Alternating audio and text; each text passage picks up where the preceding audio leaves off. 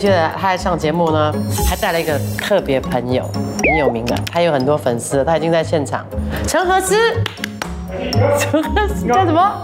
哎呀哎呀哎呀哎呀，好乖哟！我们的特别嘉宾，哎呀，好乖呀，教的真好。陈和思跟陈九江，耶！就让他自己在这边，你看看九江这我还边做，蛮惊讶，他自己会跑来找你哎。他跟你跟好紧，哇？训练的真凤姐好好。，Hello，大家也知道九江是很爱狗的，我超爱狗。我知道你一直非常的提倡就是领养代替购买，嗯，这个你可不可以跟大家呼吁一下？老实说，后续我我那时我呃是愿买的，因为那个时候真的不了解，就是有领养这回事。那我慢慢我才发觉，其实有很多狗就是在那收容所里面，其实就等待就是有一个就是他们的主人带回家，把它们带回家。然后那个时候就多了解，就觉得哎，他们这些狗也是一条命，就让他们在那个收容所这样子，他世界就感觉很小，所以我就觉得很很痛心啊。所以那个时候就一直想要让更多人了解这样的一个活动。我的梦想啊，就是全世界会有没有收容所，这是我的想法。让每个狗狗都可以找到主人。嗯，嗯福东就是你去领养领养，对，之后了解有领养这个活动的时候就，就领养了。囧江在这边带着他的呃有名的陈头须来这边之外呢，可以发挥一下艺人的一个作用，让大家知道爱护动物以外，我们还是要好好的了解一下囧江的这一路以来的心路历程。因为我一直以为囧江他就是才华出身，没想到你从绝对 super star 就慢慢要出来了。那个时候在当兵，所以我其实第一年当兵的时候就有，好像是第一届的那个 Project Superstar。陈伟的那一届啊，对对对，哦那时候我就跟我的那个长官说，哎，我可不可以就是在周末的时候去去试一试？因为那个时候的我是喜欢唱歌的，啊哈，就我的 officer 就说，好吧，那你就去啊，无所谓，反正周末，然后我就去了，就觉得还蛮好玩的，但好像没有进入就是下一关。你在海选们就被刷下来了。很像是，然后像第二年的时候有再去试，然后刚好就是我就是出国去当兵，就发现哎，其实有进入下一关，但没办法进行。因为在当兵，对对，所以在那个时候，听说制作组就已经有有看到你了。对，那个时候的制作人就有看到我，他就说，哎不如就等你当完兵后你再回来，啊，然后看有什么适合的那个比赛。然后好像我当完兵的那一年就刚好是才华，啊嗯。，OK，然后他们就找人就打电话给我说，哎，不如你下来。然后我那个时候我一直就觉得，哎，可能就帮忙去冲人数，因为我自己不会演戏啊，所以我就觉得哦，就去玩啊，反正要等等上大学没没事做。可是，在我知道你一直是学校里的校草，是，你一直自我感觉蛮良好的。还不错，还不错，还不错。其实我是在中学毕业后，刚好是因为我的学长他是前一年的那个校草，然后可能记者就问，呃，你的有没有什么学弟可以适合就是啊参加比赛？他们就推选我，然后怎么知道就当上了校草草中草。OK，对啊而且你在校草的时候，听说你还自己组了一个 live band 呢。那个时候是中学，因为其实我在中学的时候是呃男童军，然后那个时候我们每个就是每个月可能都会去一个东西叫 campfire，然后我们就是每个学校都必须就安排一个表演。那个时候我就有几个朋友，我们就组了团，啊然后我们就叫做 Angel Boys，天使男孩。天使男孩，OK，对对对。OK，OK 而且那个 Boys 后面是一个 Z，叫 Angel Boys，嗯。你是主唱，主唱之一，所以我们就会去 print 呢，就是 A three size 比较大张的那种，自己画，然后就是在唱歌的时候就丢海报。啊，你有那个的照片吗？我有照片，但我但我没有丢丢海报的，报我我的包包，嗯麻烦一下。就万人迷这样又又又对啊对啊，那个，时候还蛮有 feel 的，挺重的，谢谢谢谢谢谢很重很重，谢谢谢谢。你还留住当年你们自己 print 的，去找人家拍照。哎，那个那个海报我反而是没有，但我我就是有准备，就是我们在唱歌的一些照片。然后这个是我在中学的时候，好像过年。你在哪里？等下你别剪，别剪，你猜你猜现在我看先看，有老花了。不要跟我讲最高那个是你，如果以高度我会说他，但是我那个真的老花那个就是，我，对。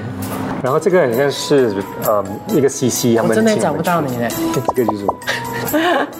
而且那个时候我头发很长，是有很多粉丝的对吗？挺多的挺多的。大概没算了，但是我们每次去 campfire，就是很多那些女生的那些 scouts，他们就会围绕着那个舞台，然后就一直喊尖叫。你先跟我讲，你觉得你自己帅不帅？看着我的眼睛，看着我的眼睛，看我觉得还行，我觉得还行，我觉得比一般以上。我不要讲这个，对对，还是要自己，我不能瞎说啦。OK OK OK OK OK，还是觉得有一点的。是是是，我我我本身我不觉得我帅，但我觉得我爱打扮。你的穿着好，你也有高度，你多高？一八二。有高度又有长相，OK，笑容又这么说我都有点有点不好意思。我先必须讲，你是一开始就觉得自己感觉不错，你一注定就是要来吃这行饭的。但是参加才华了之后，嗯，呃，那一届的冠军并不是你，没有如你想象中的那么顺利。嗯，但老实说，我参加比赛的时候也没有一直很想要赢。嗯哼，所以我其实真的是抱着那个去玩的态度，因为对于表演是完全不了解。敲不通，所以那个时候制作组有问你有什么特别才艺，我说唱歌，我唱了之后没有比别人唱的好，他说不如你去啊、呃、想其他的才艺，给我几天我完全想不到其他东西，那你就去胸口碎大石啊，我很想啊，但是 那时候可能也不适合，这个问题是叫我去做学调酒，嗯哈，所以那个时候就学啊学学，然后就在好像是第一关的时候就很像得到蛮高分。所以蛮开心的，但是慢慢的就是那个重心放在演戏的时候，就往后往后跌了。对，因为你对演戏是陌生块，完全不会啊，就是演戏都比较比较夸张一点，非常用力的那种。我必须得讲，你就是那种三名以外被 Lam Sam 牵进来的啦，就是可能 把 package 上，对对对 package 上比比较 A 价比较划算，反正都已已经半年曝光了嘛，就把它签了下来这样子。所以那个时候有没有挣扎？因为你在办比赛，办进大学。其实那个时候有挣扎了，因为可以说就是我在大决赛的时候。好像是只有六六个人嘛，最后比赛六个人，前三名都有得奖嘛，然后后面还有就是好像都有那个上镜的啊，然后有潜力的啊，就是六个，不出色嘞，大六个大家都得到至少一个奖项。就是分猪肉的话，大家都还你六个，你连六个都没有嘞，猪肉没分到我手上。哇，我撰稿还没有写到你这样糟糕嘞，所以自己讲嘞。所以 所以那个时候我在我在啊参加比赛，好像过了就是六个月嘛，大概六个月的时间。我的唯一的奖品就是那个 sponsor 的相机。我一直觉得我是一个比较傻的一个人，就是可能过几年后去想，哎呀，那个时候应该做得更好，然后有后悔，但就是时光转不回去啊。然后就从今天开始这样学习啊。难怪，因为我后来看你的节奏都慢半拍。慢半拍，你真的是一个慢半拍、慢半两拍的人生，忽忽然要到了彼岸又又 drop 下来，你的人生真的是起起伏伏。不打开档案来看的话，人家还以为你一帆风顺，对，就是社交媒体的宠儿，商家的宠儿，对。可是你一路走来不简单，包进了公司之后，演的都是二三线不等的角色。因为那个时候，我觉得可能也是在念大学，前面三年四年的时候演的角色，五十八仙都是在剧里面会死掉的。哦，所以死很多次，死了很多次，真的。我的天哪！所以简易性的就是我最会演死人。所以那个时候我我在前面那几年我没有想这回事，哎，是我回去 reservice，然后朋友就跟我说，哎，你下一个角色是演什么？然后然后我就跟他们说，哦，我是演，比如说演一个牙医，他就会问我会不会死啊？我就问为什么会不会死？他就说每个角色我每次看你都死的吗？你刚一进来，我们威廉没有问你最近那个全能拍的。你演 low 的，也问你后来死了没？所以我觉得死就是我的一个 一个 signature。我还蛮蛮受伤的，因为其实没有想过这回事。因为你在念书，然后你就学校啊跟工作两边跑，也没有没有时间去想有没有一个成果还是什么，你就是茫然的去做。直到人家点到的时候，你说：“对啊，为什么每次演的角色，你真的回想，真的一直在死，一直在死？你说是不是不适合做这行啊？是不是可能就毕业之前之前呢，可能就可以打包啊，就就专心的去念完大学，然后去做其他的事情。所以你那时候刚入行的时候，你的学校你也啊并行的，所以你是一本一手拿着剧本，一手拿着课本，然后进片场的时候，你又说一窍不通。听说你那时候在拍戏的时候，还很多的 NG 到 cameraman 什么人都有反应，cameraman 都走掉了。他就那个你跟谁也是，cameraman 都走了。对啊，他那那个时候 camera 那 cameraman 那还蛮厉害啊，就是他说按了机，他就说好不拍，他叫他的助手就是帮忙就是关机、开机、关机，而且他故意说的蛮大声的，说啊我不拍了，你知道啊你帮我按那个 record button，他就走掉，他就是出去啊、喝咖啡，就故意让我知道的。那你那时候 NG 了几次？哇，至少三十四十次哦。我就是用完，就是我们我不懂多久，因为那个时候对于时间也没有什么概念。但他们就是那个袋子一饼袋，他们说一饼袋，他用了一饼袋用完，然后用另外一饼袋，那真的有一点大了，因为一饼袋最少三十多分钟哦，对四十分钟，四十分钟，四十分钟所以。他用了两饼袋。然后开始的时候大家还在，哎，没没事，不要紧张，不要紧张，不要紧张。到后面的时候大家已经开始，来 ，rolling，action。你看大家已经非常的放松了，然后那个打打灯师他拿着反光板嘛，到后面的时候还有一个，哎呀，会演戏了，嗯，哎呦，哎呀，还没有吃饭，然后导演啊，就这样子啊，是的，会的，会的。就越来越紧张啊。如果我是你同票也我一定要讲，哎，囧酱啊，哦，囧酱，哎，我先回家买个菜，我待会再来现场。对啊，对啊，但是我觉得也是挺辛苦的，人家不能理解一个学生，嗯。嗯，抱着剧本，抱着书本跑到现场，嗯嗯，然后华文能力又不精通，完全没办法。你也不能跟人家讲，人那那不精通那做不来，他们说就是 excuse 说你，那你那你不要来了，你浪费我们真的我们的时间。这一行但那个时候的我，我觉得自己是专业的，真的，我就觉得，哎，我有用心啊，我在努力啊，不是我没有准备。所以我们的所谓的准备的定义是什么？我们不知道。那个时候的准备功夫就比较浅。那个时候的我会觉得，哎，我看我在努力啊。同时，你在那段时间，你也尽力的去争取你自己要的角色。嗯陈子健导演有一部小纸条，你自己去面试要当主角是吧？不是这样的情况，因为那个时候我们都很新，所以他们就有这样的 open audition，然后公司就觉得啊，你反正没事做嘛，你就去，我就去啊。然后我在看那剧本的时候，我蛮喜欢那那个角色，然后我就做好准备去面试的时候，出来的那个成果没有像我在家里做的准备这么这么好，我就离开了。然后在车上就等了大概半个小时到一个小时的时间，可能年轻啊，然后那个呃脸皮比较厚，一个小时后去敲门，然后那个人也惊讶，对，因为那个时候我已经离开了一个小时啊。哎，你为什么你还在这里？我说，呃，我觉得刚才我的那个面试没有我预想的那么好，可以给我多一个机会，我想要再试多一次。嗯，好勇敢哦，你好坚强哦。对，你你就在车里一直在思考，我就很后悔啊，然后就啊，觉得我很喜欢这个角色，然后感觉就是很尽力的去做准备，但是最后去的时候，因为我是一个非常容易怯场、非非常容易紧张的一个人，所以进去的时候，他们就有很多那些啊、相机啊，很多灯，我看的时候哇，跟我想象的那个画面是有点不一样的，我就紧张了，就没办法去做，对。所以你鼓起了勇气再去敲人家的第二次门，我觉得这个就是特别不一样的囧将好像。不是每个艺人敢做这样的事情的，所以因为你的努力、你的坚持、你的不放弃，嗯嗯，让你争取到了演这一部电影的这个角色。有可能。我觉得是啊，因为一个人一旦付出，一旦肯努力的话，导演、监制肯定是看到。当然不是努力就好，嗯是因为可能第二次你在片场释放了你真正会演演戏的一个能量，嗯，才可以自我去争取嘛。我觉得那一次给我打了一个很强，就是很好的一个强心针啊，就对于表演觉得哎自己懂了一点点，是，对，就觉得哎有过一关的感觉。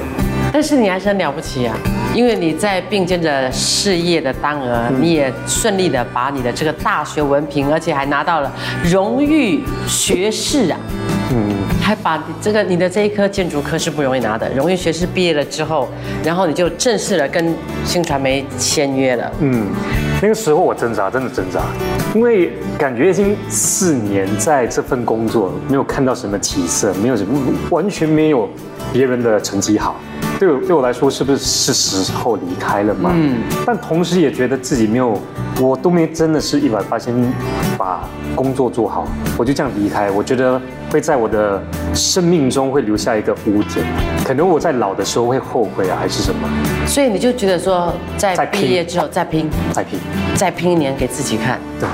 所以接下来你面对的签合约之后的一个工作挑战就是新洲之夜。嗯，你接到了这个罗小小的，呃，这个角色，听。听说他们在开这个演员大会的时候，都会把你们演员在开每一部戏，就会把演员 casting 好了之后，就会有导演来监制，或对老板、制作人来讲故事、讲年代。对讲角色，讲你跟他之间的关系，要有那种感染力，所以每个人都有讲。但是到了你之后，你是怎么样？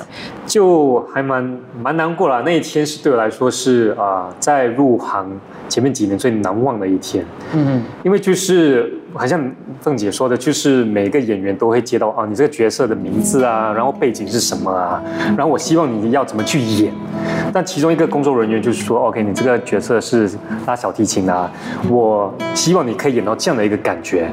就南一南二全部说完到我的时候，他就说，你不是我心理想的演的那个演这这个角色的演员，我对你也没什么期望，所以你就。尽心去把，把努力去演就可以了。跳，然后就接下来继续说，很 丢脸呢。我我是真的是忍着泪水。你感觉他他他说那句话的时候，大家就倒抽一口气，替你吓到对，。你会觉得你的那个头发都被人家吸了。然后整个 整个整个房间突然是变成一个一个好像外空，就是 vacuum，感觉没有空气的，你知道，多沉重。然后就一忍着泪水就，嗯，其实对，就这样，嗯，OK，不要不要跟人家对到眼，跟不要跟人家对到眼，不要让人家让人家看到我眼我眼眶里面泛泪。哎呦，我到现在还不知道啊、就是公就是我们制作组是在演那个黑脸跟啊、白脸，就是让我感觉有压力，想要我更努力把这个角色演好。你那个时候有没有同事来安慰你啊？然后那个时候就是呃，我们演员的那个会议完了之后，我是马上冲出去想要离开，有动力也钻就对了。对对对，就赶快出去。然后刚好就有几个资深演员就拉住我说：“哎，不要不要想太多啦，这部戏如果有什么问题的话，你就来找我，我一定会帮你。”然后到现在我还记得，就是有玲玲姐啊，然后有美珍姐啊，对，还有啊、Priscilla 就思明。那个时候我觉得非常感动，就是我在这样的情况，我也不不算是朋友，我是一个新人啊，是一个陌生人，他们主动来找我，就说我一定会帮你。你看看多感动，资深的这个长辈都有那个敏感度，知道这个晚辈受到了委屈，听到这种话哦，真的是钻了个洞啊，都都不想再回头的。所以你又因为这样子，也是贵人，也是小人，是小人也是贵人，福兮祸兮。就因为这样拿到这个角色，你更拼了命了证明。我真的拼了命。OK，我先讲一下《星洲之夜》，囧江在里头是演一个拉三轮车夫的，几乎常常是上半身裸空的，我大概九十八天的戏都是 只是穿裤子而已。对，只穿裤子不穿衣服的。在那个年代，拉三轮车夫，嗯又不能太肥，不能太瘦，然后三轮车夫，你你就要花什么功夫来让人家证明说啊，你是可以的。我那个时候，可能我在大学也修了一些就演演戏的一些课程，然后就发现哦，可以做 research 更深入的 research，然后就了解那个年代是怎样的一个情况，会发现哎那个时候工作如果是拉拉车夫，他应该是蛮壮，但他也因为是那个时候饭也不够，所以他也不能太壮。对，所以那个时候我就每一天早上起来，因为我们化妆是大概七点半嘛，七点七点半，我就大概四点五点就起来，就开始做运动，一个小时一个小时半这样子运动，然后再开车去上班，然后之后慢慢就觉得，对哦，我反正早上是需要去运动的，然后我需要开车去上班，我不如就骑脚车上班呢、我就省时间。所以那个时候我住住在玉朗玉朗西，新加坡最尾端，然后公司在就是我们中央中间中间嘛，然后就每天都就骑着脚车去上班。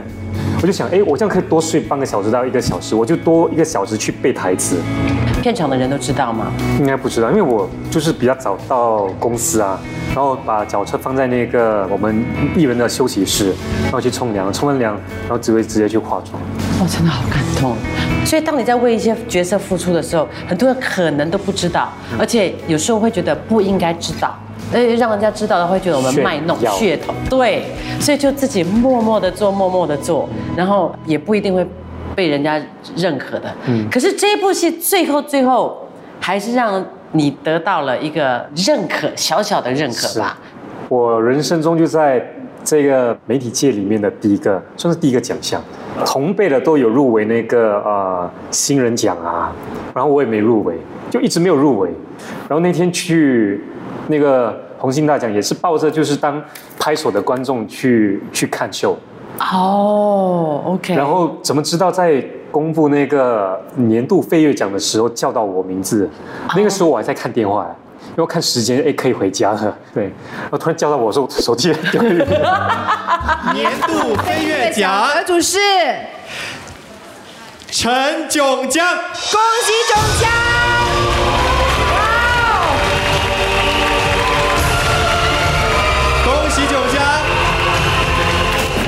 之后又拿到了这个信约《唐山到南洋》这部戏，你也卯足了全力，给人家看到非常不一样的你，你也就是细心去钻研，钻研。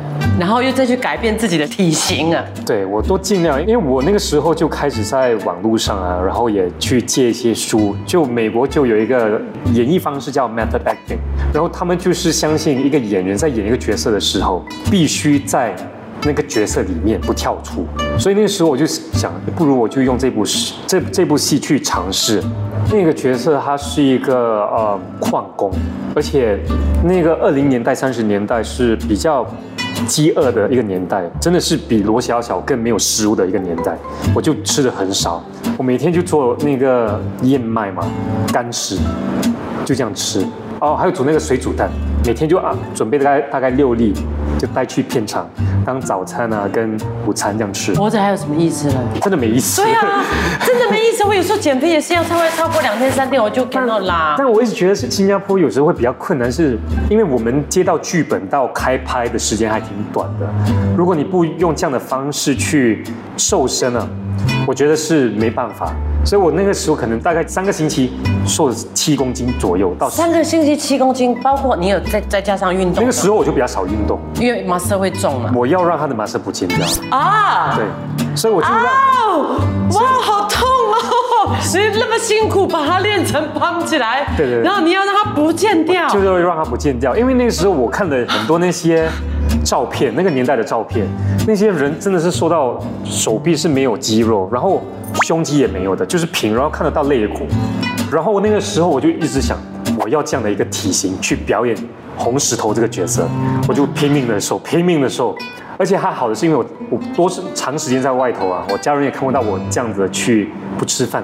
啊，对，所以那个时候我们家人呢，家人感受，然后在马来西亚拍戏的时候，妈妈看不到嘛，所以她不懂我有没有在吃，所以我就拼命的这样瘦下来，所以最后真的是有瘦下来，肋骨有看得到，前面的这几个看得到了，身体上没有状况，但我觉得精神上有，对吧？就有点昏昏的那种感觉，你就是拼了命的去做一件事，就想要把它做好，就把前面的几年就就荒唐的那几年把它把它救回来，唐山到南洋也奠定了二零幺四年你有很大的收获了，就十大，十大第一座就开始拿到了，对，第一次入围，第一次，然后第一次入围，对。也第一次拿到了红星大奖的十大最受欢迎。那时候的囧江就，嗯，真的是越来越有型男的味道。